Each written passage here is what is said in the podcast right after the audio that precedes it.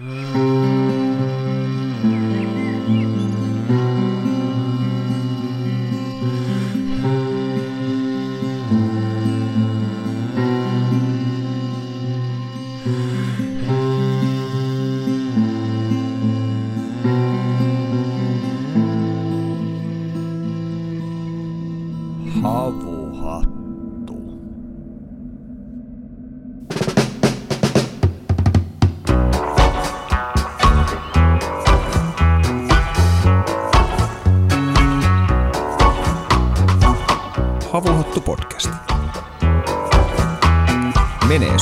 Metsään ja metsälle.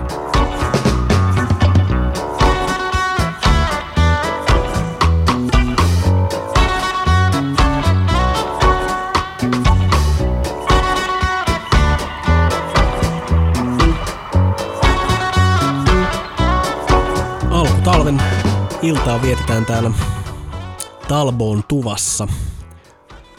Ja tuolla pihalla piiskaa tuulia. Tänään ei kuitenkaan sada, mikä on ihan mukavaa. Itse asiassa juuri tuossa kun tultiin veneellä yli, niin vähän pohdiskeltiin, että voisi olla talvisempikin sää, että tämmöistä 7-8 astetta, niin tulee enemmän mieleen, että ollaanko tässä lokakuun alussa vai, vai vaikka marraskuun lopussa. Tänään oli kyllä sellainen kunnon, äh, suorastaan myyttinen usva tuolla leijaili pitkin rantoja. Oli kyllä mielikuvitusta ruokkiva äh, sää, kun aamulla kävin tuolla pyörähtämässä ulkona. Mm-hmm. Hernirukka sumu. Aleksi Lumme on kiikoisista kotoisin oleva metsästäjä, perheenisä ja kirjailija. Hän on sukkuloulut koko ikänsä erilaisten maailmojen välillä ja esikoiskirjassaan Metsästä pyynti onnea ja mielen rauhaa.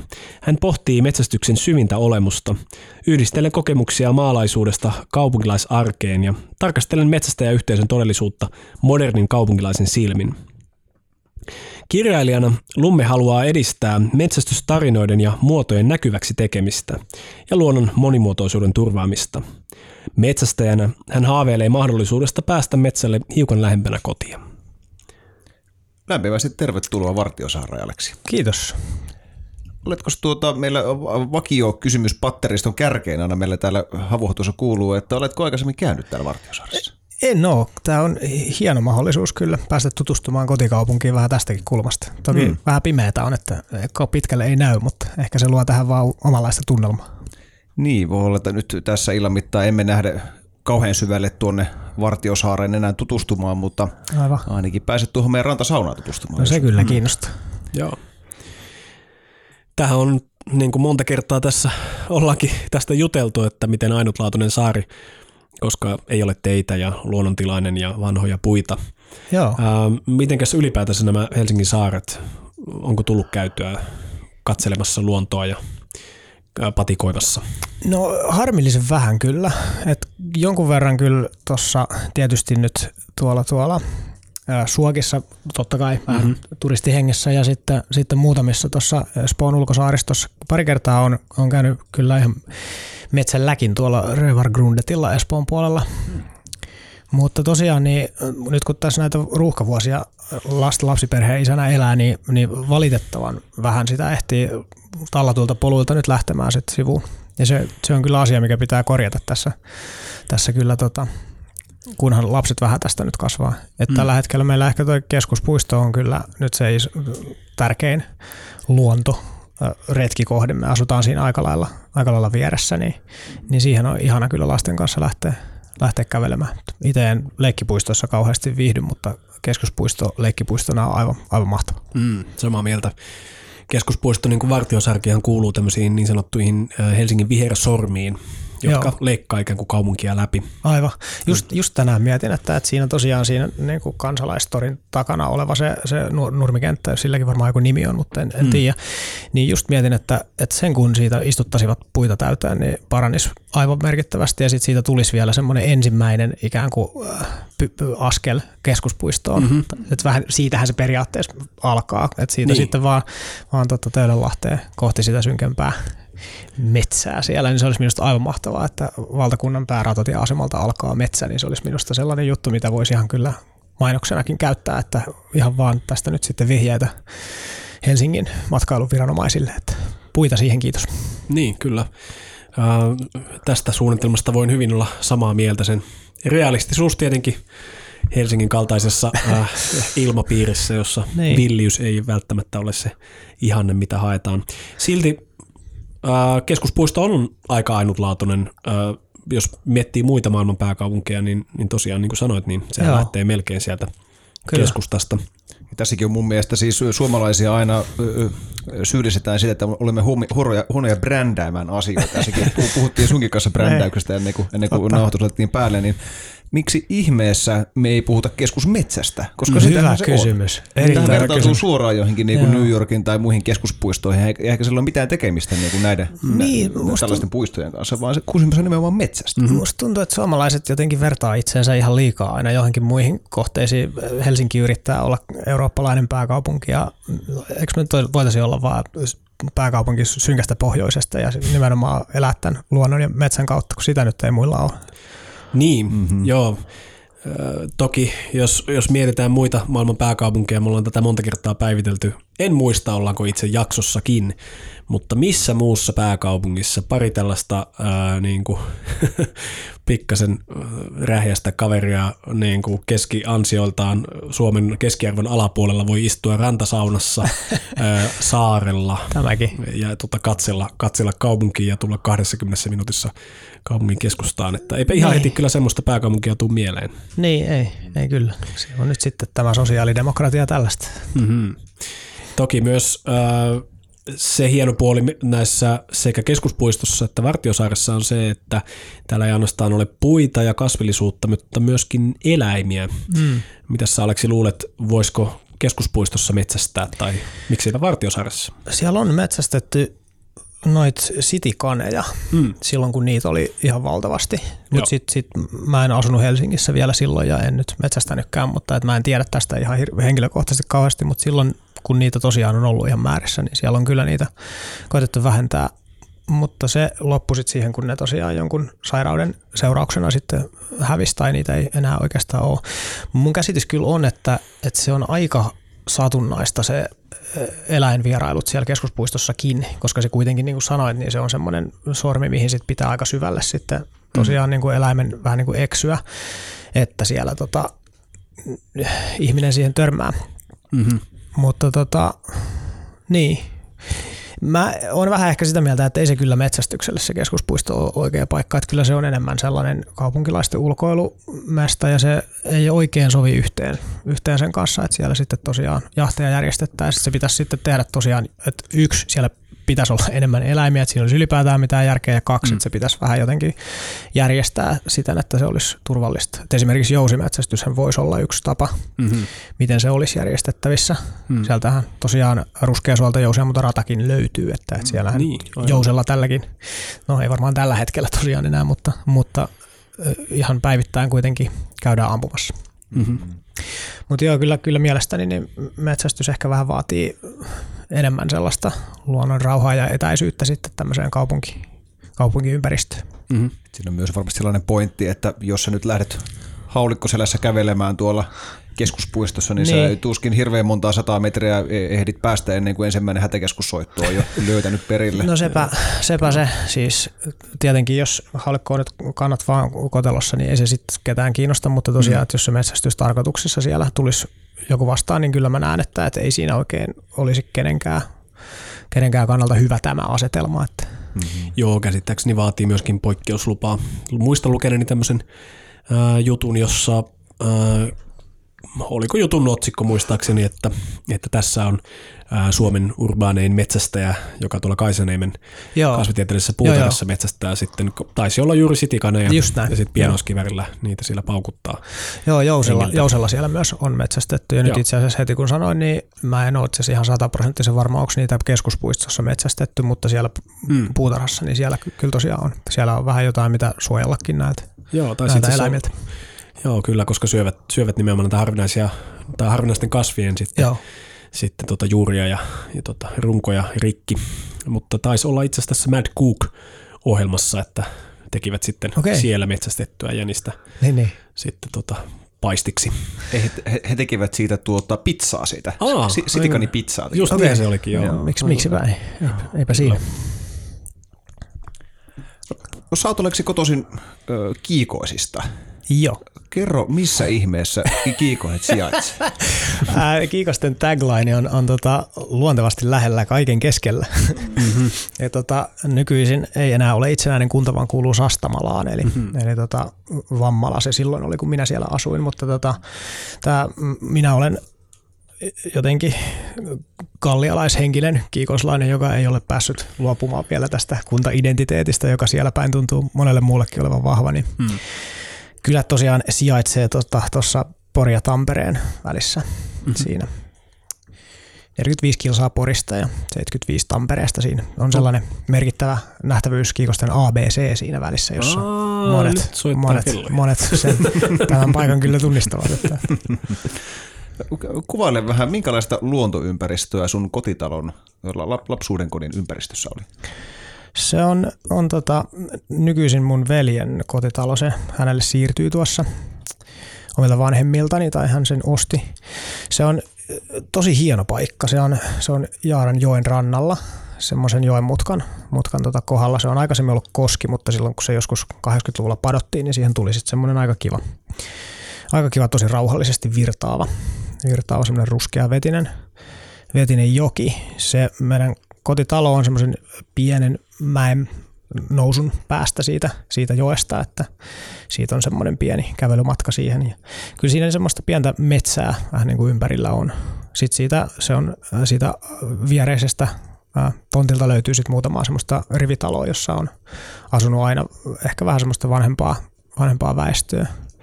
Et aika sellainen maalais, maalaislähiö, et ei aivan metsää, niin kuin monet kavereiden maatilat esimerkiksi oli aivan keskellä metsää ja meidän kohdalla niin mä jotenkin en aivan metsässä koe asuneeni, vaikka sitä täältä katsettuna voisi niinkin ajatella.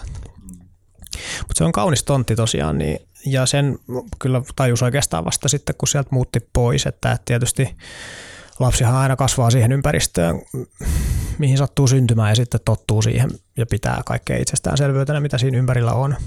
Ja muistan, mä oli, meillä oli semmoinen lyhyt vaihto-oppilasprojekti lukiossa, missä me oltiin viikon verran italialaisen ystävyyskoulun luona vierailemassa, he tuli meille. Ja sitten se jonkun vierailun jälkeen, niin mä lähetin sitten heille mun ikkunasta, huoneen ikkunasta kuvan, että, että kattokaa nyt tämmöistä harmautta täältä nyt niin kuin näkyy. Ja siinä sitten se joki meni semmoisen pienen metsän läpi kuvattuna. Ja mulle se itselle se kuva oli siinä vaiheessa semmoinen, että kauhealta kun ei täällä ole mitään ja tylsää ja hirveätä.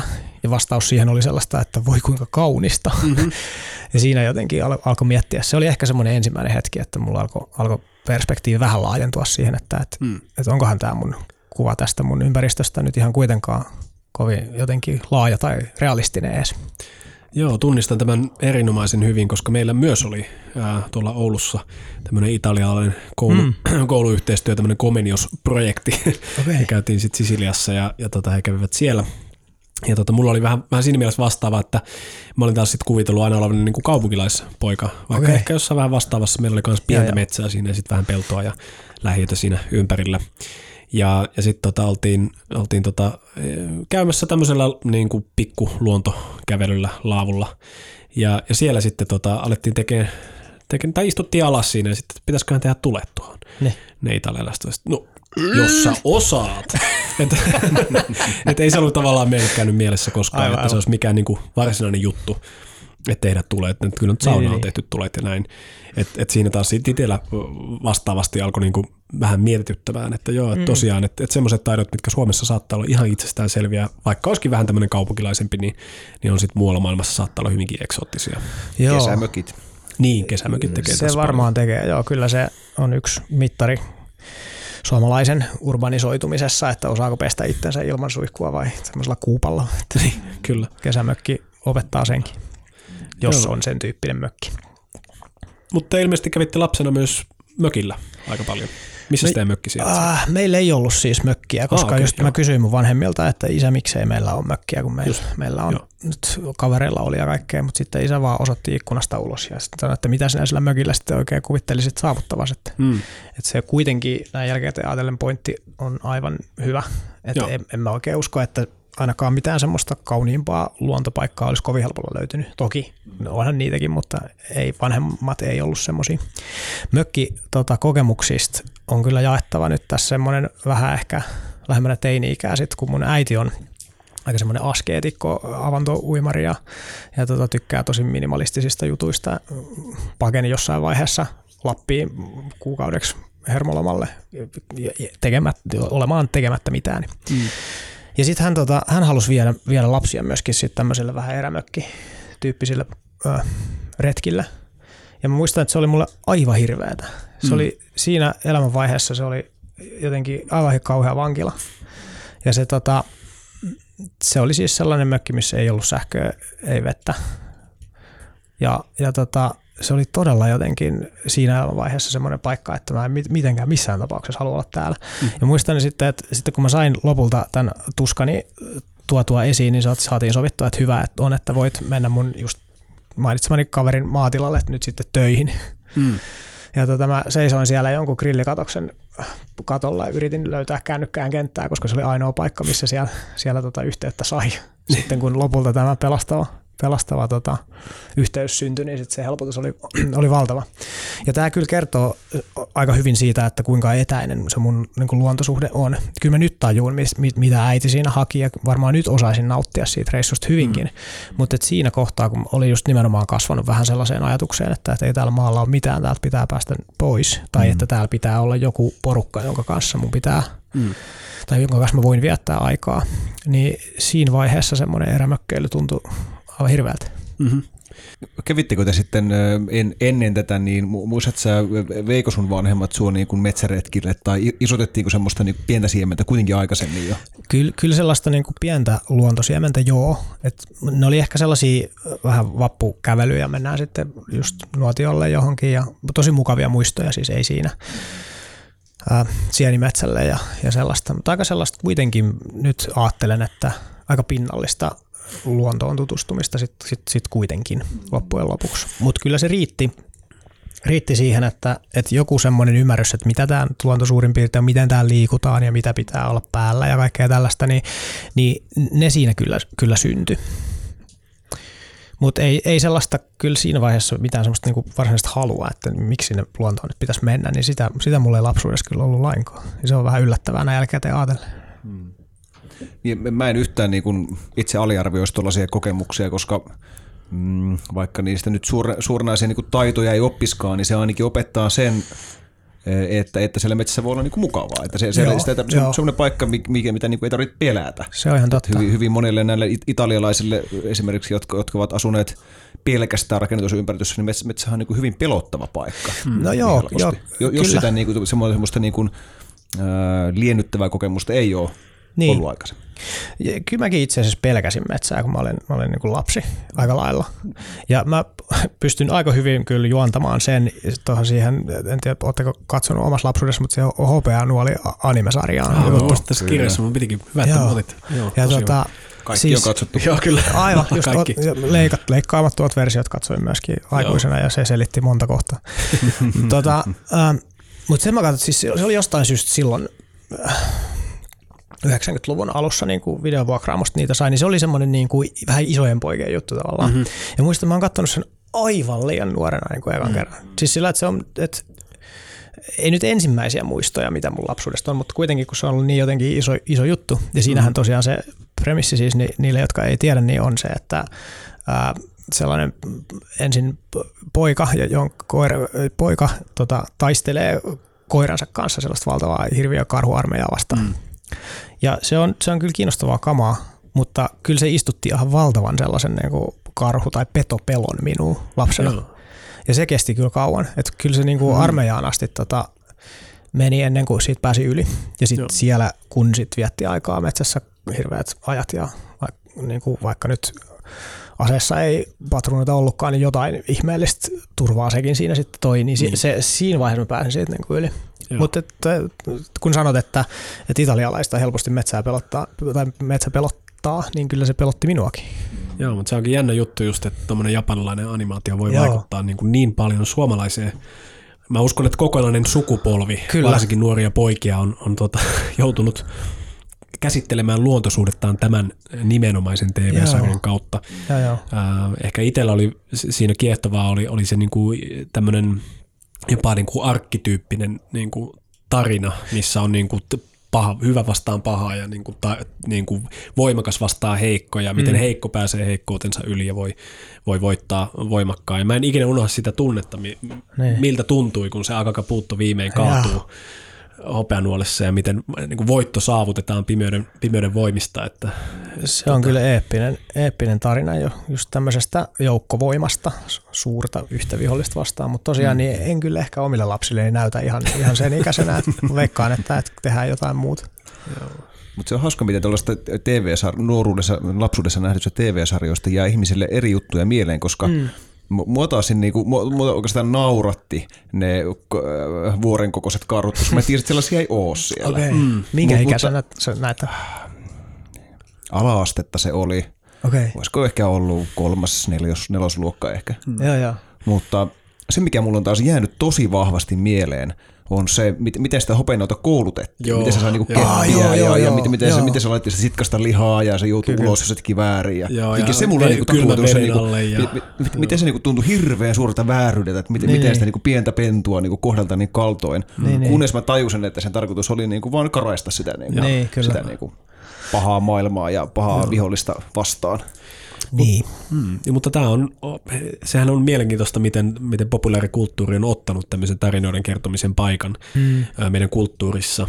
Et, et siinä, missä, missä ehkä aikaisemmin se on ollut niin kuin leirinuotiolla se ehkä oma isovanhempi tai sitten joku muu tarinankertoja, taitava tarinankertoja on sitten kerännyt lapset ympärille mm. ja nuoret ja, ja kertonut sitten tarinoita ja, ja sitä kautta on siinä lapsuuden iässä voinut samaistua niihin asioihin, mitkä silloin on ollut kiinnostavimpia. Eli Joo. ehkä se niin kuin seikkailu ja tarina ja muuta, mutta siellä on saattanut olla syvempi viisaus myös taustalla, jota on voinut alkaa tutkia sitten ehkä aikuisiellä ja mm-hmm. lähteä tarkastelemaan symbolien kautta sitä. Niin. Ja nykyään ähm, voidaan totta kai tehdä tämä vaikka hopeanuolalle tai miksipä ei Harry Potterille. Siis Harry Potter esimerkiksi on, on uskomattoman upea niin kuin myöskin symboliikaltaan, jos, mm. jos haluaa sitä lähteä niin kuin aikuisiellä avaamaan, mutta, mutta myöskin juuri tässä tota, ää, tuttava perheen ää, seitsemänvuotias nyt isänsä kanssa lukee Harry Potteria, niin hänelle se on Joo, tietenkin joo, niin kuin joo. sitä jännittävyyttä ja seikkailua ja muuta tällaista. Eli tarinoiden voimahan tulee siitä, että ne avautuu eri tavalla eri iässä. Kyllä, kyllä mä luulen, että tosiaan tästä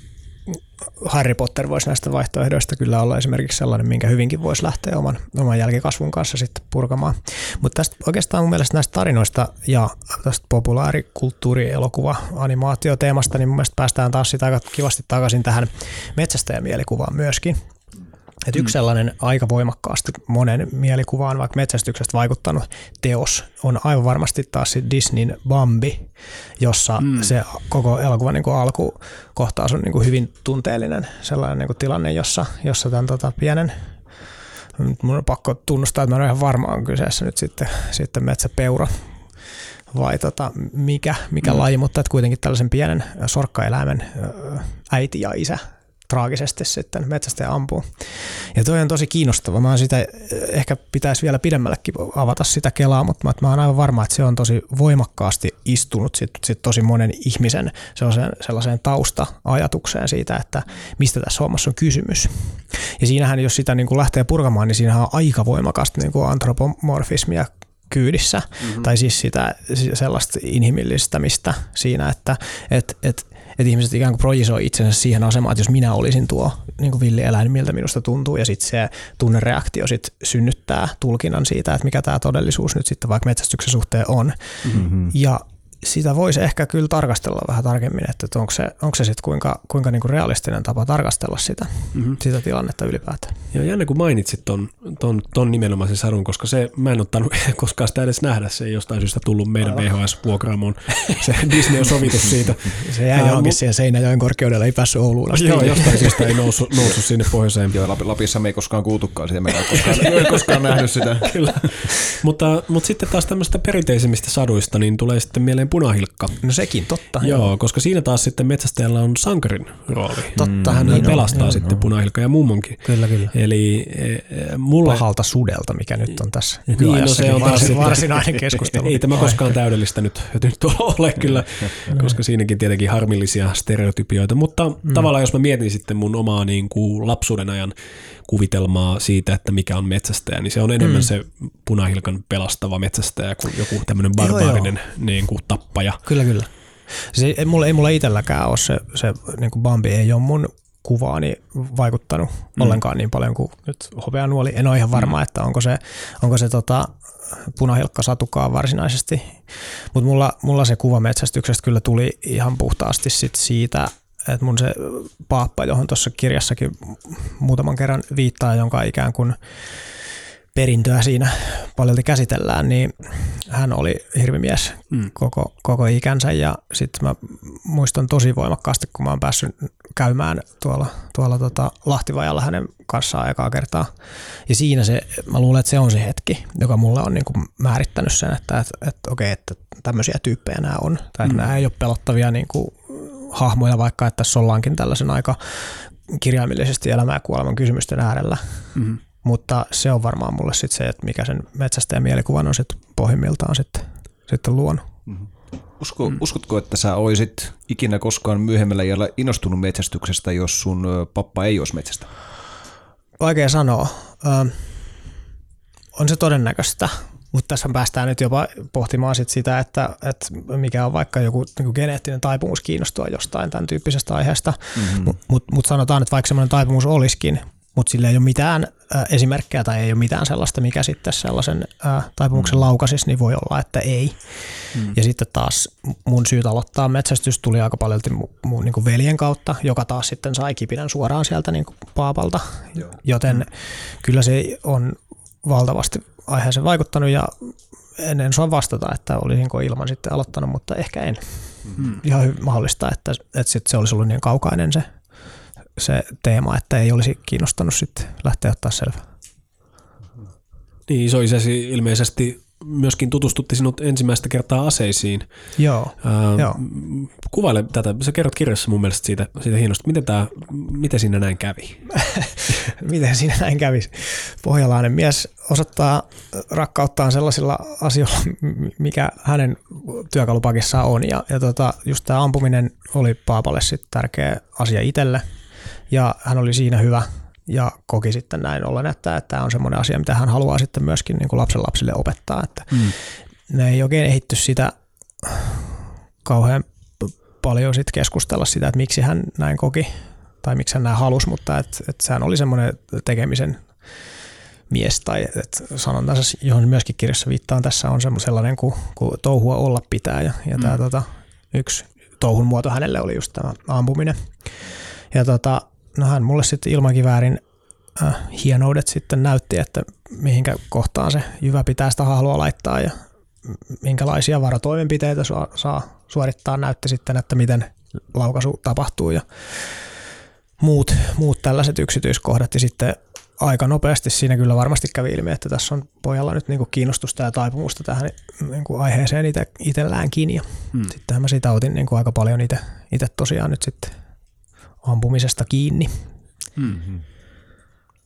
Tuo oli mielenkiintoista, mitä sä mainitsit, että niin kun, eh, miten, miten tuommoinen kiinnostus voi tavallaan siirtyä myös geneettisesti, mm. koska mä luulen, että aika, aika monellakin pikkupojalla se tulee jo- jo- jostain syystä, jo- jostain se vaan niin kuin kumpuaa sieltä mm. pikkupoikuuden ytimestä se, että sitten niin kuin niin. Niin. niitä leikkipyssyillä mm, ammuskellaan toisiaan. Ja Joo. Se, eikö sullakin ollut joku kivi, mitä sä No joo, joo, just- pyssynä? just näin. En, ennen kuin, ennen kuin edes, edes niin kuin olit koskaan varsinaisesti edes nähnyt aseita. Oli totta. Itse asiassa tässä tarinassa kannattaakin kelata vielä pidemmälle tosiaan, koska tämä ensimmäinen pykälähän tässä koko, koko ampuminen kiinnostaa polussa on, oli just se, että kun äitini oli vahvasti sitä mieltä, että aseita ei missään tapauksessa saa hänen kotiinsa tuoda, että ase on sotilaiden ja sodan ja tappamisen väline ja ei missään tapauksessa kuulu moderniin kotiin, niin hänelle oli sitten ollut jonkinlainen pettymys, kun sitten joskus nukkumaan mennessä olin just tämmöisen pyssyn muotoisen kiven jostain löytänyt ja sitten vaatinut saada sen sinne niin kuin turvakseni ja sillä sitten puskilaukauksia siellä ammuin, niin sitten äiti oli jo ehtinyt ihmetellä, että mistä tämä nyt tämän oppi ja pitääkö tälle tehdä jotain.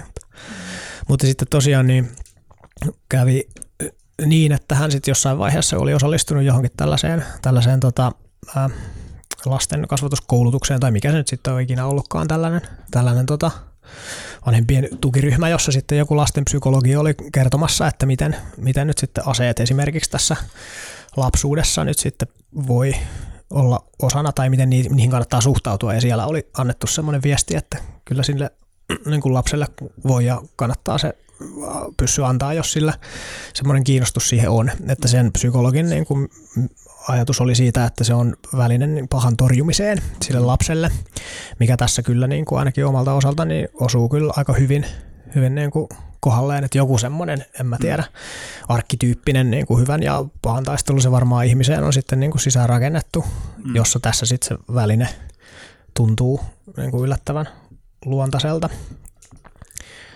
Yksi sellainen toinen hyvä pointti liittyen lapsiin ja aseisiin, mikä sun kirjassa nostetaan esille, on se, että, että miten niin kuin vähänkin rasavillimmalle lapselle aseen antaminen, miten suuri mm. luottamuksen osoitus se on. Minusta se tosi hienosti kuvasit siinä kirjassa mm. sen, sen, että miten, miten sillä voi olla niin kuin käänteen tekevä vaikutus. Joo. Muistan itse, mä oon tosiaan itse Lapista kotoisin ja muistan niitä, tota, meillähän siis oli poikkeuksellista se, että jos joku ei metsästänyt. Joo, niin se, joo, se oli niin kuin, mun, mun tapa kapinoida oli se, että mä en hankkinut metsästyskorttia. Mä kapinoin sillä tavalla. fight, fight, fight the power.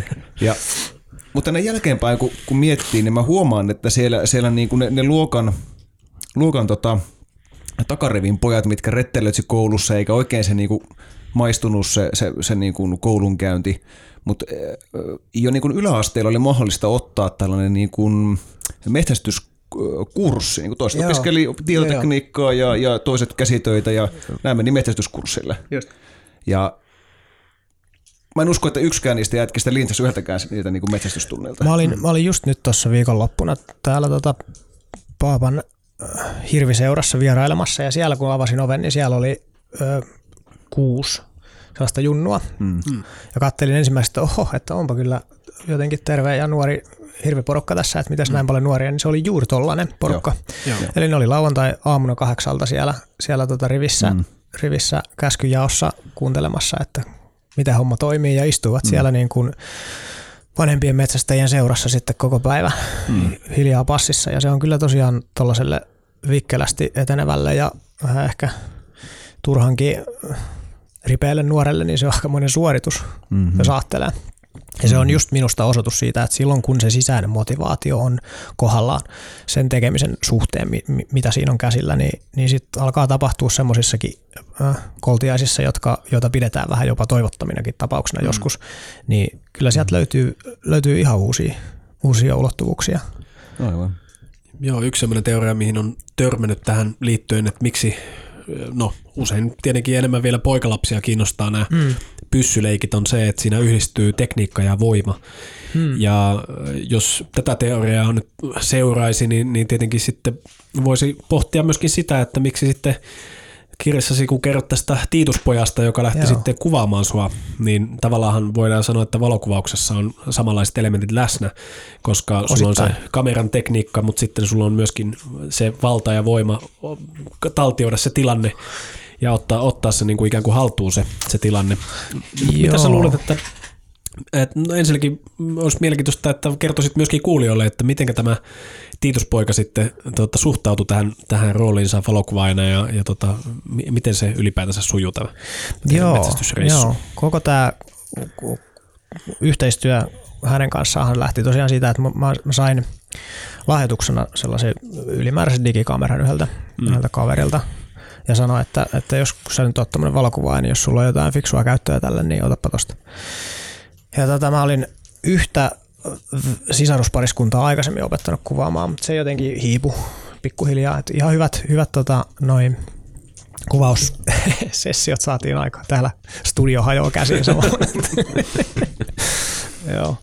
Hyvät kuvaussetit saatiin muutaman kerran aikaa, mutta sitten se tosiaan hiipui se, se yhteistyö. Niin sitten mä seuraavalla kierroksella mietin, että, että no mä haluaisin nyt tehdä vähän säännöllisempää tai löytää jonkun semmoisen tavan, missä yhdistyisi vähän useampi kiva asia mulle itselleni, mutta myöskin sille kaverille, jota tässä koulutetaan tai jolle valokuvasta opetan. Ja tässä nyt sitten tosiaan niin mun serkun semmoinen yhdeksänvuotias poika niin valikoitu sitten tällais, tällaiseksi oppipojaksi nyt tälle, tälle tota koulutukselle. Ja sitten, sitten kun vielä mietin, että no mitä ihmettä me voitaisiin sitten kuvata, niin sitten tuli mieleen, että, että no jousia mutta radalle voisi maastoon lähteä kuvaamaan ja katsoa sitten, että mitä siitä sitten tulisi. Ja se, oli, se osoittautui kyllä tosi hyväksi ajatukseksi, koska siinä tämä kyseinen jousiammuntarata on siis toi Helsingin Talosaaren semmoinen maastorata, jossa on, on niin sanottuja 3D-maaleja, eli siis eläimen muotoisia semmoisia solumuovi maalitauluja, joita sitten löytyy sieltä semmoisen kauniin polun varrelta, niin siinä on paljon kuvattavaa kyllä tarjolla. Ja tosiaan niin, niin se oli kyllä jännittävä sitten seurata, että miten, miten tämä tota, poika siihen sitten sit suhtautui, miten hän otti sen tehtävän vähän niin kuin vastaan. Ja kyllä siinä heti alusta asti kävi ilmi, että kyllä tässä oltiin nyt niin kuin ihanasti vähän niin kuin kodin ulkopuolella, sitten jonkun aikuisen kanssa vähän niin kuin vähän ehkä tasa-arvoisemmassa asemassa kuin, niin kuin vanhempien kanssa. Et vanhempihan on aina vähän niin kuin vanginvartijan roolissa. Et se on, asettaa rajoitteita ja se luo siitä suhteesta tietynlaisen. Ja vaikka totta kai niin mullakin siinä tilanteessa oli aikuisen vastuu ja kaikki nämä, mutta, mutta me oltiin kuitenkin enemmän siinä vähän niin kuin saman tavoitteen äärellä. Ja tota, mun filosofia tuossa lapsien valokuvausopettamisessa on se, että, että mistään siitä teknisestä tota, teoriapuolesta ei kannata puhua oikein niin kuin yhtään mitään. Se pitää näyttää, että tästä tämä lähtee päälle ja jos haluat käyttää zoomia, niin tuosta se tapahtuu ja sitten tuosta kun painat, niin tulee kuva. Sitten otetaan ensimmäinen kuva, katsotaan sitä, että mitä siinä on hyvää ja sitten katsotaan, että mitä seuraavaksi, mihin seuraavaksi keskitytään. Ei edes silleen, että tämä on huonoa, tässä korjataan tätä, vaan ensin haetaan, että tämä osuus on hyvä. Tuossa ollaan jo ihan oikein, oikeassa rajauksessa, mutta koetapa seuraavaksi, seuraavaksi keskity siihen, että, että koeta saada toi horisontti suoraksi. Niin se oli mahtava seurata, kuinka niin kuin, kun tämä palas, palasteltiin tämä informaatio tarpeeksi pieniin palasiin, niin joka kerta, kun tämmöisen keskitys seuraavaksi tähän opin antoi, niin se oli seuraavassa kuvassa tai seuraavalla rastilla se oli sitten kohillaan. Ja sieltä tuli pari sellaista kuvaa, jotka siinä kirjassa nyt on mukana, eli hänen, hänen, hänen kuviaan on siinä muistaakseni ainakin kaksi, saattaa olla kolmekin. Ja sen takia, että ne on tosi hyviä. Että ne on onnistunut just tämmöisen iteraation kautta sit, sit löytämään, tai että hän onnistui löytämään sieltä tosi, tosi hienoja, hienoja hetkiä. Toki pienen semmoisen tönimisen kautta ja ohjaten, mutta että se onnistui ihan superhyvin. Ja sitten tosiaan kun sieltä reissulta palattiin, palattiin sitten täältä ensimmäisen kerran pois, niin serkku siinä sitten pyyteli anteeksi, että kun hän oli unohtanut antaa nämä tota, ADD-lääkkeet Tiitukselle, että oliko ihan kauheata. Ja sitten nauroin takaisin, että, että no ei kyllä ollut ollenkaan kauheata, että kyllähän se oli totta kai poika siinä aika, aika menevällä tuulella, mutta eihän se siellä metsässä varsinaisesti haittaa. Kunhan siinä pidettiin vaan kiinni niistä turvallisuussäännöistä, että, että tästä niin kuin tämän linjan eteenpäin et saa mennä. Mutta se on tarpeeksi yksinkertainen sääntö, sitä on helppo noudattaa, niin eipä siinä ollut mitään muuta kuin hyviä kokemuksia ainakin itselle ja ymmärtääkseni kyllä, kyllä oli Tiituksellekin varsin, varsin mukava kokemus. Ja siitä se on sitten pikkuhiljaa lähtenyt eteenpäin, että me ollaan muutaman kerran nyt sitten muutaman kerran on antanut hänelle jo niin kuin tuon semmoisen vastakaarijousen käteen ja sitten on opeteltu sitäkin puolta ja kyllä se tuntuu aika, aika luontaisesti hmm. kyllä tarttuvan. Et mielenkiintoa on.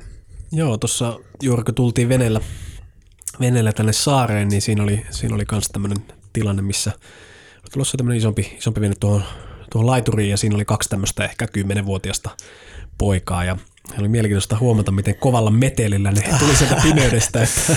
mieli käy ojentamassa. joo, joo. Sen verran kovalla äänellä sitä niin rantauduttiin. Siihen. Joo, kyllä joo. siellä oli, tota, siellä oli airot, airot kiväreinä ja, ja, tota, ja miehistö kannelle ja asentoa ja muuta.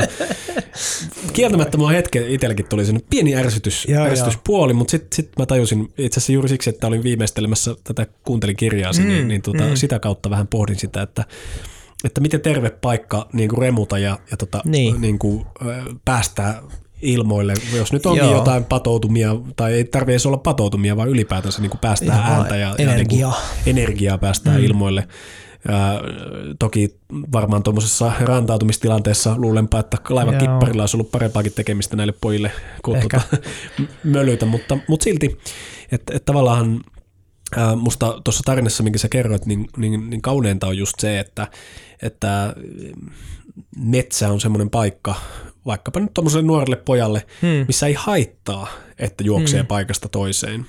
Hmm. Et meidän rakennettu ympäristö ja erityisesti nämä laitokset, missä lapset paljon aikaa viettää, niin ei niitä ole suunniteltu sitä varten, että niin. lapset voi remuta ihan vapaasti, vaan, vaan tota, sen erityisesti huomasin, kun itse olin sijaisena, että ei mua huvittanut ojentaa niitä muksuja. Periaatteessa mua ei edes kiinnostanut, että oppiiko ne, ne asiat, mitä mun on pyydetty välittämään. Mä olisin halunnut, että he voivat ilmasta itseään, mutta, mutta opettajan rooli on myöskin semmoinen, että sit pitää niin kuin sanoa, että no niin nyt hiljaa siellä ja niin, pojat kyllä. siellä hiljaa, nyt siellä hiljaa ja muuta. Eli, eli on hienoa, että et, et, et kuitenkin meillä on mahdollisuus näin helposti ja lähellä tarjota tämmöisille lapsosille niin kuin mahdollisuus ilmaista itseään Joo. vapaasti. Ja kyllä sitä enemmän sais, enemmän vaan saisi käyttää mm. hyödyksi. Et tosiaan nyt niin kun, kun me tuohon kirjaan tein taustatyötä ja löysin erityisesti nyt tuolta aivotutkimuksen puolelta muutaman semmoisen lähteen, jotka selitti aika, aika ihanalla tavalla sitä, että minkä takia esimerkiksi työelämässä tai luokkahuoneessa niin on välillä vähän vaikea olla. Ja se, se, sekin juontaa juurensa siihen äh, ihmisen metsästä keräilijä menneisyyteen, jossa sen jokaisen pikkupojan ja pikkutytön aivot on ö, ihan luonnonvalinnan kautta kehittynyt sellaisiksi, että, että esimerkiksi niin kuin ääreisnäkö ottaa todella helposti kiinni jostain pienestä liikkeestä tai että kuulo on jatkuvasti päällä. Että nyt jos meillä tässä niin kuin tämän nautustilanteen ulkopuolelta alkaa kuulua jotain ääntä, niin se vie meidän niin kuin huomioon välittömästi. Että se on mm-hmm. automaattinen prosessi, sille ei voi mitään. Ja sitten just tämmöiset tapaukset, joissa se keskittymis keskittyminen on, on erityisen vaikeaa, niin siinä on vaan kyse siitä, että et, et aivot on herkistyneet sille niin kuin ympäristön, ympäristön signaaleille, joita on valtavasti. Niin tosi pahasti. Ja sitten kun mennään ympäristöön, josta, jossa ei olekaan sellaisia ikään kuin merkityksettömiä signaaleja, niin sitten se ongelmakin poistuu. Mm-hmm. Että ei ole mitään hälyä. Että jos, jos siellä metsässä kuuluu joku iso ääni, niin se on varmasti merkityksellinen. Mm-hmm. Ja erityisesti nyt tässä metsästyksessä se on vielä, se on vielä todella tyydyttävää.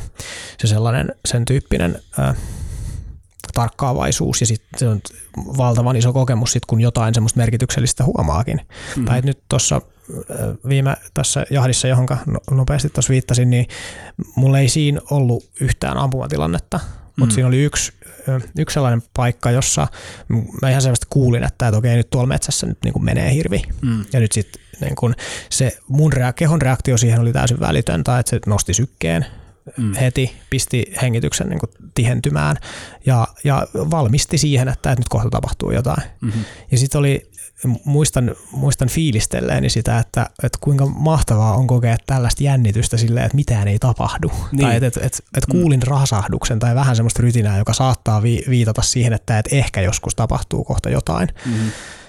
Ja kroppa aivan täysin vireessä, minä aivan fiiliksissä, että kuinka jotenkin niin iso asia tämä on, miltä kuin voimakkaasti tämä musta tuntuu. Ja todellisuus oli se, että siellä kuului niinku semmoinen ja sitten se loppui. Niin, aivan. Joo, se on yksi minun mielestä tuon kirjan mielenkiintoisimpia pointteja on sulle just se, se että miten, mm. miten olemme enemmän ehkä yhtä luontamme kanssa silloin, kun mm. meillä on tämmöiset, no evoluutiopsykologit kutsus näitä moduleiksi mm. käytössä, eli, eli semmoiset tiedot, mitkä säilyy vuosisadoista, vuosituhansista toiseen. Ää, noista metsästäjäkeräilijä lapsista tuli mieleen vaan, vaan tämmöinen juttu, minkä kuulin kuulin itse asiassa Samuel Sielu Osma kertoa, että hänen tuttavansa, ää, tuota, ää, joka on eräopas ja erityisen perehtynyt tällaisiin tota, muinaistekniikoihin ja, ja erittäin pätevä kaveri, niin kuin häneltä kysyi, että, että millä tasolla sä oot niin kuin verrattuna tällaisiin metsästä, niin kuin 5000 vuoden, 5000 vuotta sitten eläneihin metsästäjäkeräilijöihin, niin hän sanoi, että no ehkä 10 vuoden jälkeen, niin olisiko viisivuotiaan tasolla tai Joo. et, Varmaan ihan hyvä arvio. Niin, kyllä, joo, kyllä, kyllä. Että, että onhan tietenkin siis kansat, jotka elää luonnon keskellä ja, ja niin kuin suomalaiset on olleet todennäköisesti ainakin mm. viimeiset 9000 vuotta mm. tällä seudulla on ollut tätä, tällaista väkeä. Se, että ollaanko me suoraan heidän jälkeläisiä, no sitä nyt ei voisi suoraan sanoa, mutta mm. riippumatta siitä, mistä me tullaan, niin todennäköisesti ollaan oltu, oltu metsästäjäkeräilijöitä suurin osa siitä ajasta. Joo, kyllä. Ja, ja sitten toisaalta meidän elimistö on joutunut reagoimaan aika nopeassa ajassa hyvin, hyvin, hyvin merkittävillä tavoilla muuttuvaan yhteiskuntaan. Eli eihän tässä ole sukupolvea tai kahtakaan että, että ollaan metsästä tultu ja Joo. nyt pitäisi olla tämmöinen tehokkuuskone, joka pystyy vääntämään itsensä mitä, mitä oudoimpiin mentaaliakrobatiasuorituksiin joka ikinen päivä. Mm-hmm. Urbaanin työelämän vaatimuksiin, joo, kyllä. kyllä kieltämättä. Joo, mä samaistun noihin molempiin niin kuin ajatuksiin, mitä tuossa esitit, eli just siihen, että, että kun on aloittanut sen aktiivisemman eränkäynnin metsästyksen kautta, niin kyllä se on niin kuin herättänyt katsomaan sitä todellisuutta, että kuinka pienen jotenkin lapsen asemassa minä oon mm. tuossa suhteessa.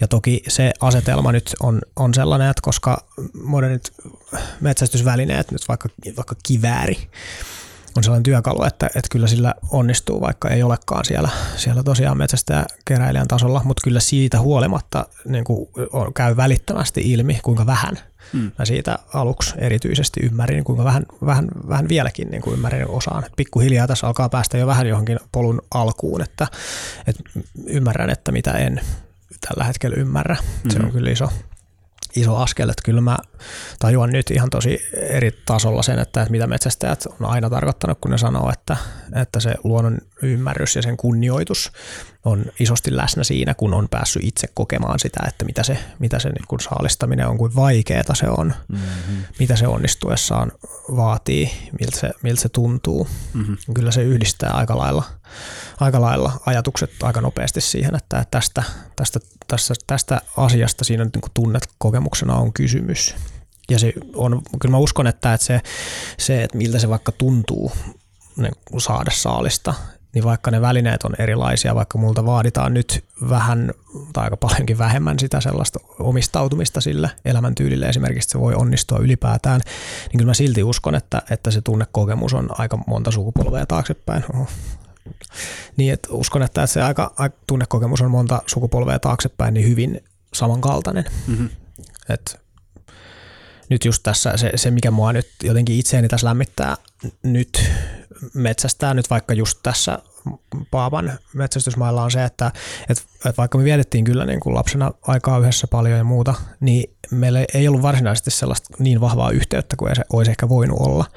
Niin nyt mä jotenkin koen, että, että kun mä oon ollut siellä metsällä niin, ja kokenut niitä jännityksen hetkiä ja, ja yhteyttä niihin vaikka ihan Paapan niihin metsästyskavereihin, nyt mä jotenkin koen siltä, että mä jotenkin jälkikäteen pääsen kuitenkin vähän kiinni siihen, että, että minkälainen ihminen se mun isoisä oli ja mitä sen pään sisällä liikkuu silloin, kun se on kokenut näitä juttuja, koska ne, mä uskon, että ne on kuitenkin vahvasti, vahvasti jaettuja, mm-hmm. jaettuja asioita sen perusteella, mitä mä oon nyt niin kuin muiden metsästäjien kanssa, kanssa puhunut. Että kyllä se yhdistävä tekijä niin kuin muihin ihmisiin on yllättävä tai yllättävän vahva siihen nähden, mitä mä niin kuin odotin silloin, kun, kun tätä hommaa aloittelin. Hmm. Liittyen tuohon, mitä sanoit vähän aiemmin, tuossa oli hirvittävän monta pointtia, mihin, olisi, mihin haluaisi tarttua, mutta, mutta tar, tartun nyt tuohon, joka oli mulla kysymyspatteristossakin mietittynä hmm. valmiiksi. Itse on äh, harrasta vaeltamista, niin pitkiä vaelluksia sekä kesällä että talvella.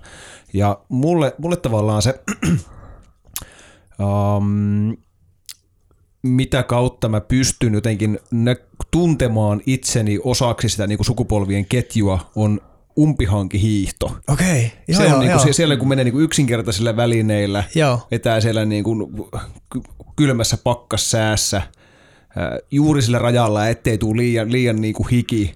Ja, ja sulla on täysin se niin kuin koskematon korpimetsä, johon sä niin kuin itse avaat sitä latua. Kyllä, ne, kyllä. Ne on, ne on sellaisia niin kuin hetkiä, milloin mä niin kuin kaikkein syvimmin – tunnen, että, että, että niin kuin se, mitä se tyyppi hiihtäessään 5000 vuotta sitten koki, niin ei lopulta niin kuin eroa ihan hirveästi sitten, mitä mä koen just nyt. Joo, sillä, sillä hetkellä just. Että meillä on tietysti siinä takana se kaikki turva, että, mm. että jos tässä joku epäonnistuu, niin se ei mm. välttämättä tarkoita kuolemaa, mm-hmm. mikä, on, mikä on ero tuossa, mutta että ihan mu, muilta osin niin on täysin samaa mieltä, että, että, että mm-hmm tuollaisen tuhansien vuosien taakse jotenkin täysin, täysin samaistuminen on mahdotonta, mutta kyllä mä uskon, että toi on se niin kuin mm. lähin, mihinkä, mm. mihinkä voi päästä.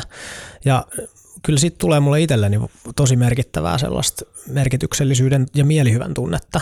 Et siitä mm. muistan joskus lukeneeni jonkun tutkimuksen myöskin, että et, et semmoisen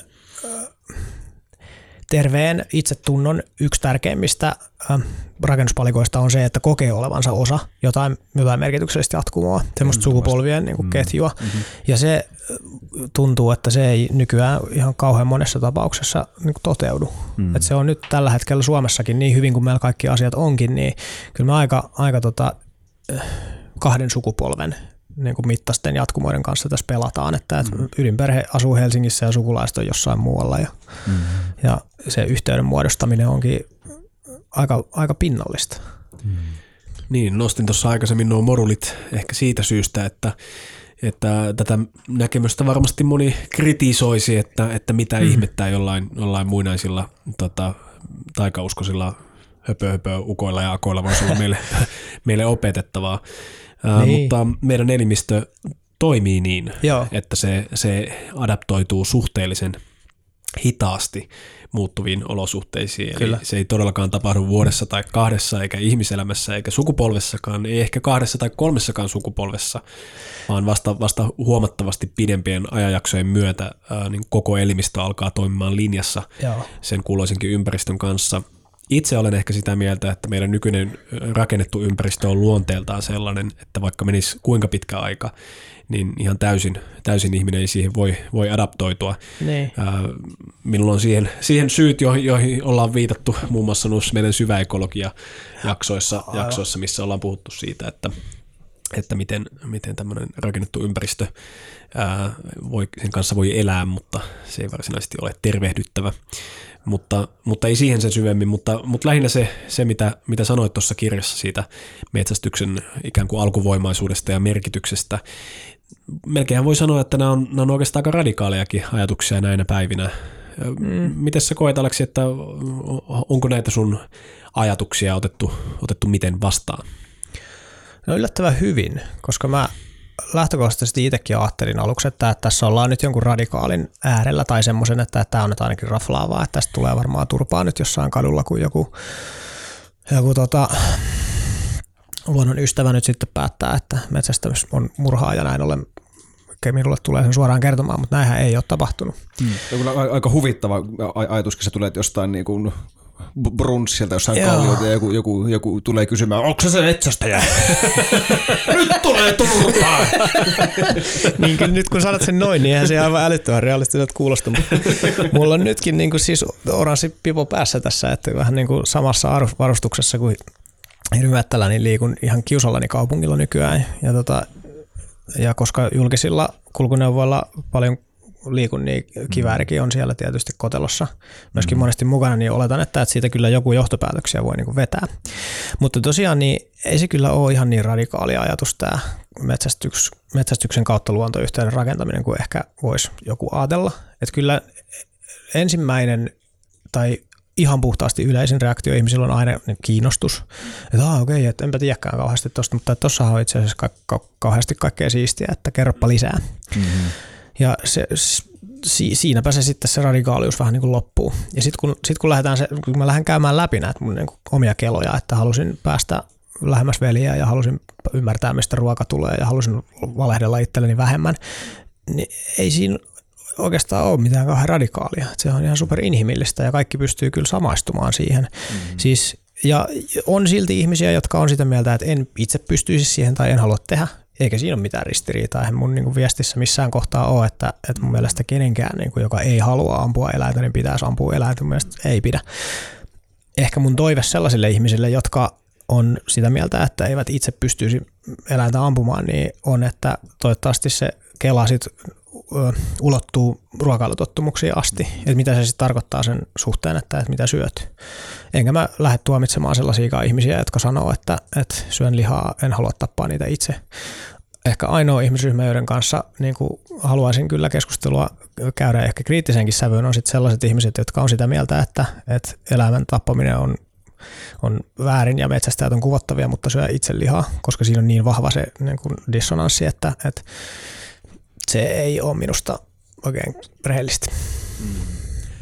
itse olin hyvin pitkään sitä mieltä myös silloin, kun olin, olin tuota kuutisen vuotta kasvissyöjä, niin olin hyvin vahvasti sitä mieltä, että pitäisi olla tämmöinen kansallinen lihansyöntipassi. Tosi moni on sanonut, jonka, jonka pystyy samaan kyllä, kyllä. vaan sillä niin teurasta, teurastajan vierailulla ja, ja, ja, ja todistus, että tapaat sen eläimen. Mä en ole edelleen ihan, ihan niin kuin siis samaa mieltä, mm. mutta ehkä siinä, siinä on kuitenkin totuuden siementä kuitenkin. On siinä, on siinä koska, koska se on niin peiteltyä meiltä, se, on se, se mit, mitä siellä tapahtuu verrattuna, mitä tapahtuu ne ilosten laitumien mm, ja, ja, ja sen mm. kaupantiskin välillä, niin se, se on niin peiteltyä. Helsingin yliopistossa yliopiston edessä laiduntavien lehmien ja niin. niiden tota, mielikuvien kanssa, niin joo, kyllä, kyllä toi, toi, toi on tosi yllättävän yleinen ajatus, mikä tulee vastaan. Siis tosi usein ihmiset ehdottaa tätä ihan samaa ja, ja kyllä siinä on tietty ajatuksen ydin. Mm. Ja kyllä se oma vaikutuskin tai se, miten kokemus eläimen hengen ottamisesta ja sen suolistamisesta ja ruoaksi käsittelystä, niin kyllä se on, kyllä se on vaikuttanut tosi paljon siihen, mitä mä ruoasta niin ajattelen, miten, miten mä suhtaudun ruokahävikkiin esimerkiksi mm. tällä hetkellä. että et liharuuan roskiin pistäminen tällä hetkellä niin tuntuu niin kuin aivan järjettömän niin kuin hirveältä. Että mun ehkä isoin inhimillinen keskiluokkainen pelko on tällä hetkellä nyt se, että mun pakastin hajoaa ja siellä olevat niin kuin peurat ja, ja tota, hirvet menee pilalle, koska siinä nimenomaan jotenkin tuntuu se, että nyt tämä kaikki oli turhaan, että minä, minä tapoin eläimen ja sit, sit, sillä ei ollutkaan mitään merkitystä, mikä ei ole ihan loppuun asti totta. Mm. Että kyllähän sen niin kuin pilaantuneenkin liha sitten johonkin voisi vois niin kuin laittaa sillä tavalla, että se luonto, luonto kierrättää, mutta että se nimenomaan se kunnioitus tai se oman vastuun kantaminen siitä, niin se on moninkertaistunut. Tai sitä ei aikaisemmin, että sitä ei aikaisemmin ollut lainkaan ja nyt on tosi voimakkaasti. No tähän liittyen, niin mitä ajatuksia sulle herää sellaista metsästyksestä, jossa jossa tavallaan se itse äh, jahdin käyminen on se pointti ja, mm. ja tuota, lihoja välttämättä edes haluta itse käyttää mukaan. Joo, no tota, no jos nyt ajatellaan, niin kyllähän se, että mä osallistun hirviahtiin vaikka, niin sehän tietyllä tavalla on aika lailla tota, tietyllä, mun osalta, koska hirviahti tai se lihaosuuksille pääseminen yleensä seuraissa vaatii sitä, että siihen jahtiin osallistuu lähes joka kerta tai riippuen vähän miten se on sovittu, mutta että esimerkiksi kiikoisten seurassa, niin sieltä voisi jos on puolikkaan lihaosuuden esimerkiksi itselleen lunastaa, se tarkoittaa, että sun pitää olla niin kuin joka toinen jahtipäivä mukaan, mukana siellä ja se vaatii tosi paljon sitoutumista ja mulla ei ole nyt siihen mahdollisuutta. Mutta siitä huolimatta mä haluan nimenomaan kokea sitä yhteenkuuluvuuden tunnetta niiden ihmisten kanssa, jotka, jotka sitä siellä tekee, jotka on mulle tärkeitä. Niin näistä lähtökohdista niin on vaikea ainakaan aggressiivisesti lähteä kritisoimaan sitä, että, että miksi, miksi kukaan nyt haluaisi tehdä sitä, koska mä itse teen sitä, jos näin rehellisiä ollaan. Toki siinä on vielä eroja, että kun me tehdään tai mä teen sitä niin kuin hirviahdin muodossa, niin kyllähän se liha siitä, niin kuin, se menee sille jahtiporukalle, se ei vaan tule mulle henkilökohtaisesti, että mä, mä hankin sitten oman niin kuin, ää, pakastimeen täyttöä, täytettä sitten niin kuin peura luvan avulla ja sitten mä oon myös ostanut sitten niin kuin niiltä, joilla sitä lihaosuutta on, niin palasia. Mutta mä luulen, että se viittaa enemmänkin tämmöiseen niin kuin huvijahti-tyyppiseen niin kuin ajatteluun ja trofeemetsästykseen. Joo, se on kyllä, se on kyllä mennään koko ajan niin kuin ongelmallisempaan suuntaan siinä, että se eettinen kysymys siitä, että onko tässä nyt niin kuin järkeä vai ei, niin se kyllä kasvaa koko ajan. Mulla oli tuosta, jos viitataan taas tuohon kirjan teemoihin, niin mulla oli itsellä esimerkiksi niin tästä ihan suomalaisesta fasaanjahtiperinteestä, niin mulla oli semmoinen niin mielikuva, että tämä on nyt se osa tätä metsästyksestä, mitä mä en pysty perustelemaan, että mä en, niin tämä vaikuttaa mun mielestä niin jotenkin älyttömältä ajatukselta, että, että rikkaat miehet menee sinne tekemään bisnestä ja ampumaan eläimiä. Se lähtökohta vaikuttaa niin kuin järjettömältä. Ja ehkä siis tosi monelle suorastaan niin kuin kuvottavalta, koska siinähän tappamisesta tehdään vähän niin kuin huvittelu. Mutta sitten onnekseni, niin tota, kun tätä kirja, kirjaa kirjoitin, niin mä juttelin ton Siitari Helin kanssa, joka on siis Metsästäjäliiton toiminnanjohtaja. Meillä oli siis sellainen, niin kuin, että koska mä en ole erityisen koke, kokenut metsästäjä tai siis on aika aloittelija suorastaan, niin mä halusin kyllä löytää semmoisia kokeneempia hahmoja, joilta kysyä vähän niin kuin mielipidettä. Niin Helin ehdotus oli, että, että, että tuu käymään tuolla tota, Sauvalan kartanossa joku kerta. Koska me puhuttiin just tästä, että mun mielestä tämä fasaanijahti ei vaikuta minusta hyvältä jutulta. Niin hän, hän ei siis antanut mitään sellaisia vastauksia sillä, että no mutta näin se on hyvä juttu, vaan hän sanoi ehdottomasti, että, tai siis suoraan, että, että tuu käymään. Ja siellä sitten tosiaan tämä kartanon isäntä Heikki Sauvala, joka järjestää just nimenomaan tämän skenen jahteja, niin se esitteli sen hänen maatilansa niin toimintafilosofian siinä, siinä läpi ja se oli vaikuttavaa kamaa. Eli tota, siinä kun suomalainen maatila keskimäärin niin joutuu tai on käytännössä tukien varassa nykyään, että, että Suomessa ei taida kyllä montaa semmoista tilaa olla, joka pyörii niin kuin ilman maataloustukia, niin koska tuohon riistatalouteen, jonka osana se tota, fasaanijahti on, niin siihen ei makseta, makseta käytännössä tukia, koska sitä ei lasketa samanlaisessa eläintuotannoksi kuin, kuin tuota, vaikka sikala. Niin se lähtökohta oli niin kuin liiketaloudellisesti se, että he pystyy sillä pyörittämään nyt niin kuin, niin kuin maatilaa kannattavasti ilman tukia, mikä ei eettisesti nyt tietysti tarkoita vielä yhtään mitään. Eihän se ole niin kuin argumentti minkään puolesta.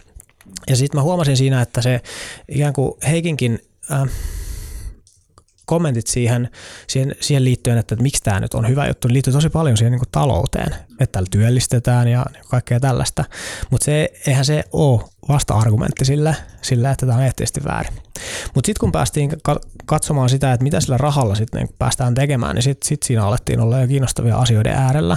Eli käytännössä, koska tämä on kannattavaa maataloutta, niin se tarkoittaa sitä, että sen sijasta, että, että hän olisi vetänyt kaikki niin kuin metsät, metsät niin kuin avohakkuilla niin kuin maksimaalisen voiton tavoitteluksi ja että tehoviljelisi niitä, niitä tota, peltoja tai että käytännössä niin kuin ylläpitäisi siellä jotain tehosikalaa.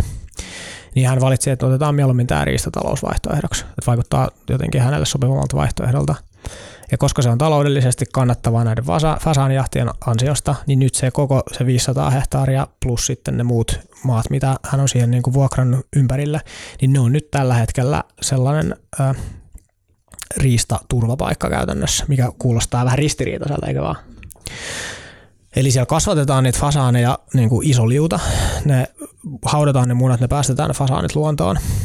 70 prosenttia niistä fasaaneista joutuu sit niin kuin petojen suihin tai että ne ikään kuin poistaa painetta muilta lajeilta siellä, mikä tarkoittaa sitä, että koska siellä kannattaa ylläpitää myöskin niin kosteikkoja tämän riistatalouden nimissä, niin se poistaa painetta taas sitten esimerkiksi niiltä taantuvilta vesilintulajeilta joilla, joilla pitäisi olla jonkunlainen niin kuin mahdollisuus selviytyä myöskin. Eli, eli siihen alkaa, alkaa tulla, kun se tarkastelee sitä tarinaa vähän niin kuin tällaisen kokonaisuuden kannalta, niin siihen alkaa tullakin tämmöisiä kysy, niin kuin systeemisiä kysymyksiä. Että okei, että musta tuntuu vähän pahalta, että, että Nalle ampuu siellä kavereidensa kanssa fasaaneja, mutta sitten se kysymys onkin se, että no mitä, mitä vaihtoehtoja tässä on mitä, mitä, mitä tapahtuisi, jos tää, tätä vaikka talouden muotoa ei olisi olemassa. Ja sitten mä en ole enää ollenkaan varma, että voisin sanoa, että, että okei väärin ne pitäisi lopettaa, koska se tarkoittaa sitä, että sitten ne menee ne metsät riista elinympäristönä sitten niin kuin sen Siljan tien. Ja sitten päästään siitä viimeisenä pointtina sitten vielä siihen oletukseen, että et, et, et se, et nämä rikkaat ihmiset tekee sitä huvikseen. Ja sekä argumentti ei kestä ihan erityisen läheistä tarkastelua. Eli toisin kuin voisi ajatella, niin rikkaillakin on tunteet. Ja kun puhuu just tässä, että no miten se nyt sitten niin näkyy siinä niissä ihmisissä, jotka siellä sitten on ampumassa. Et ensinnäkin, että onko ne sitten jotenkin huonoja ampujia, kun ne haluaa tähän niin kuin helppoon jahtiin.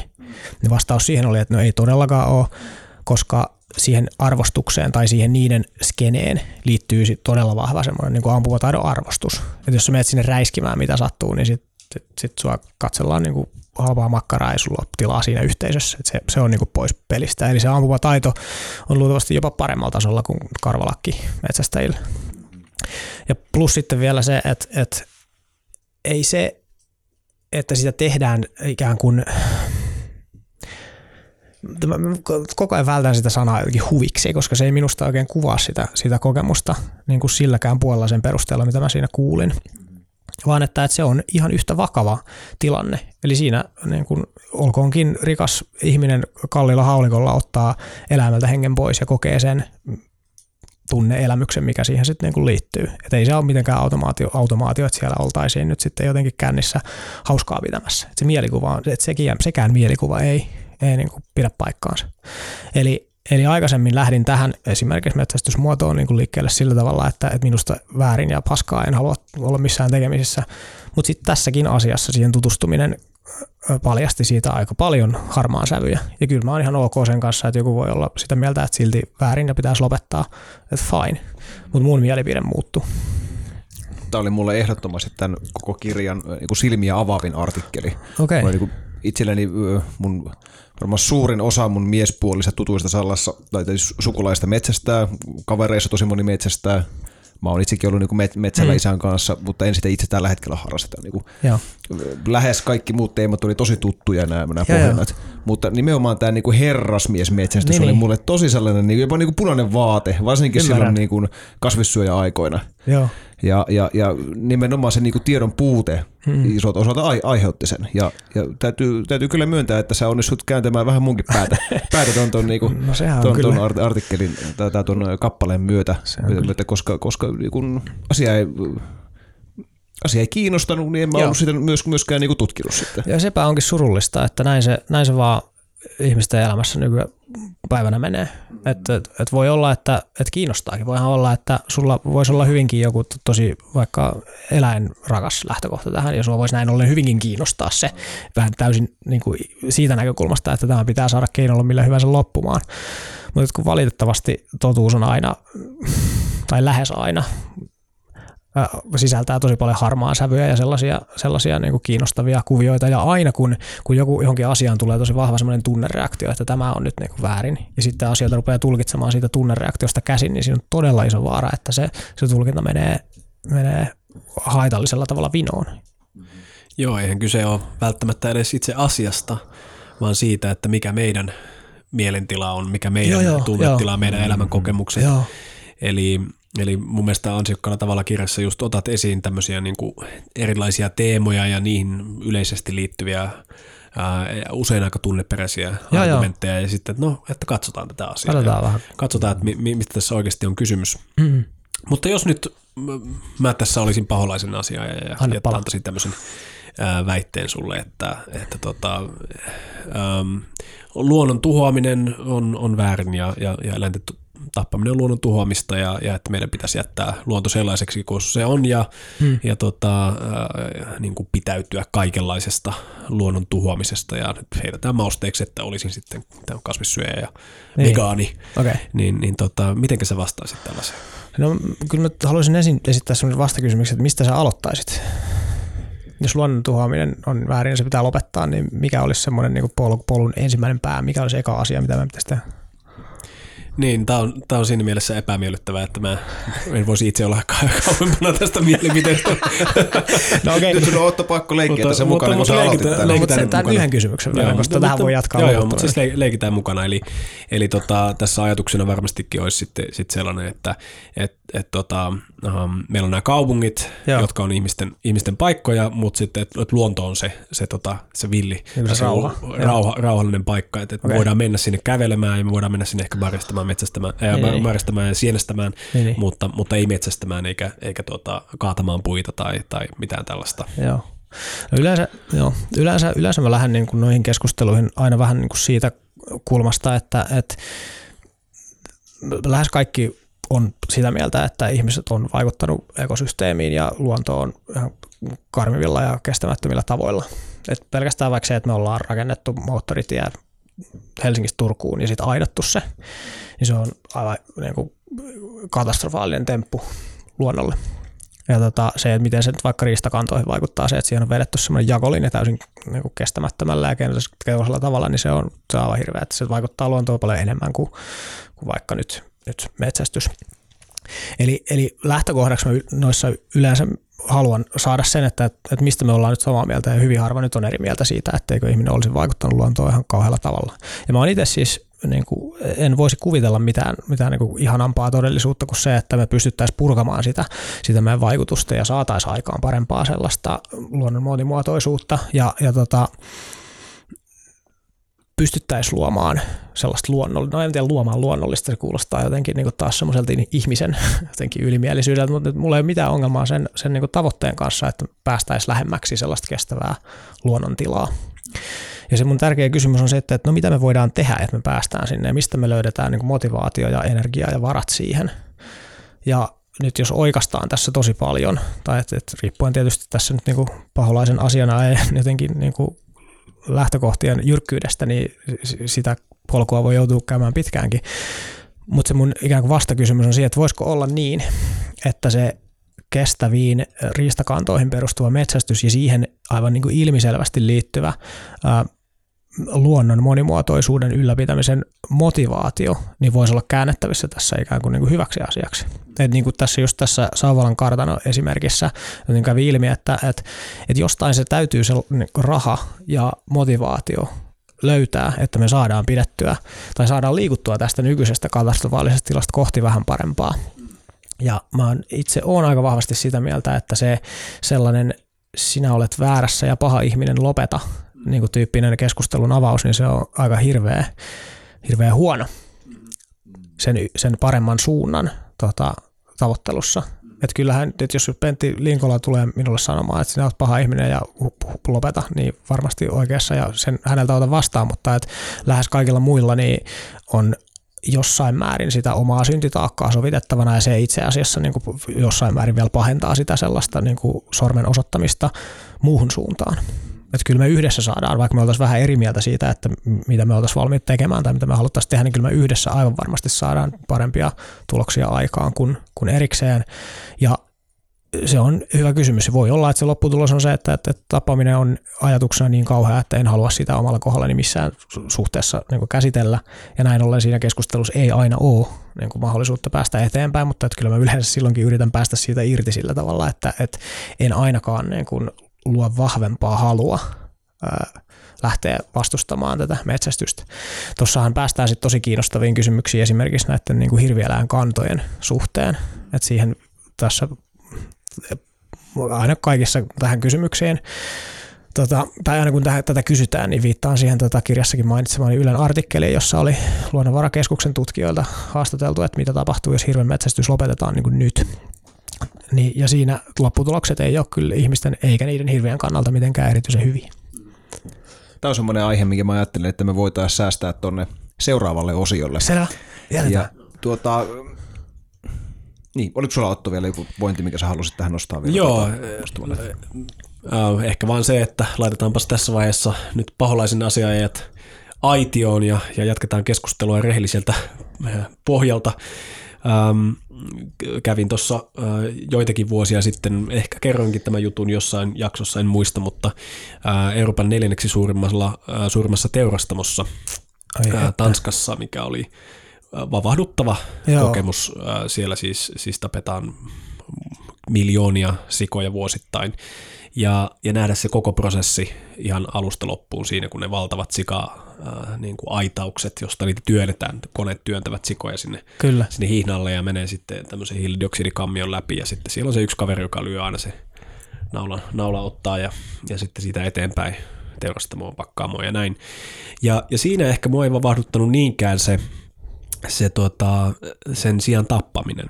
Niinkö? Se ei mun mielestä ollut se, se karmivin osa siinä, vaan ehkä ennen kaikkea se, että se tehdas vaati esimerkiksi työntekijöitä menemään semmoisen hygieniafilterin tietokoneen, läpi, niin kuin tietokoneen ohjaaman filterin läpi ennen kuin he pääsevät sisään Joo. töihinsä. Eli, ja, ja se, että he kertovat, että siellä oli ollut 15 minuutin sähkökatko pari vuotta aikaisemmin, ja koko tehdas oli mennyt kahdeksi viikoksi kiinni sen sähkö, sähkökatkon takia. Joo.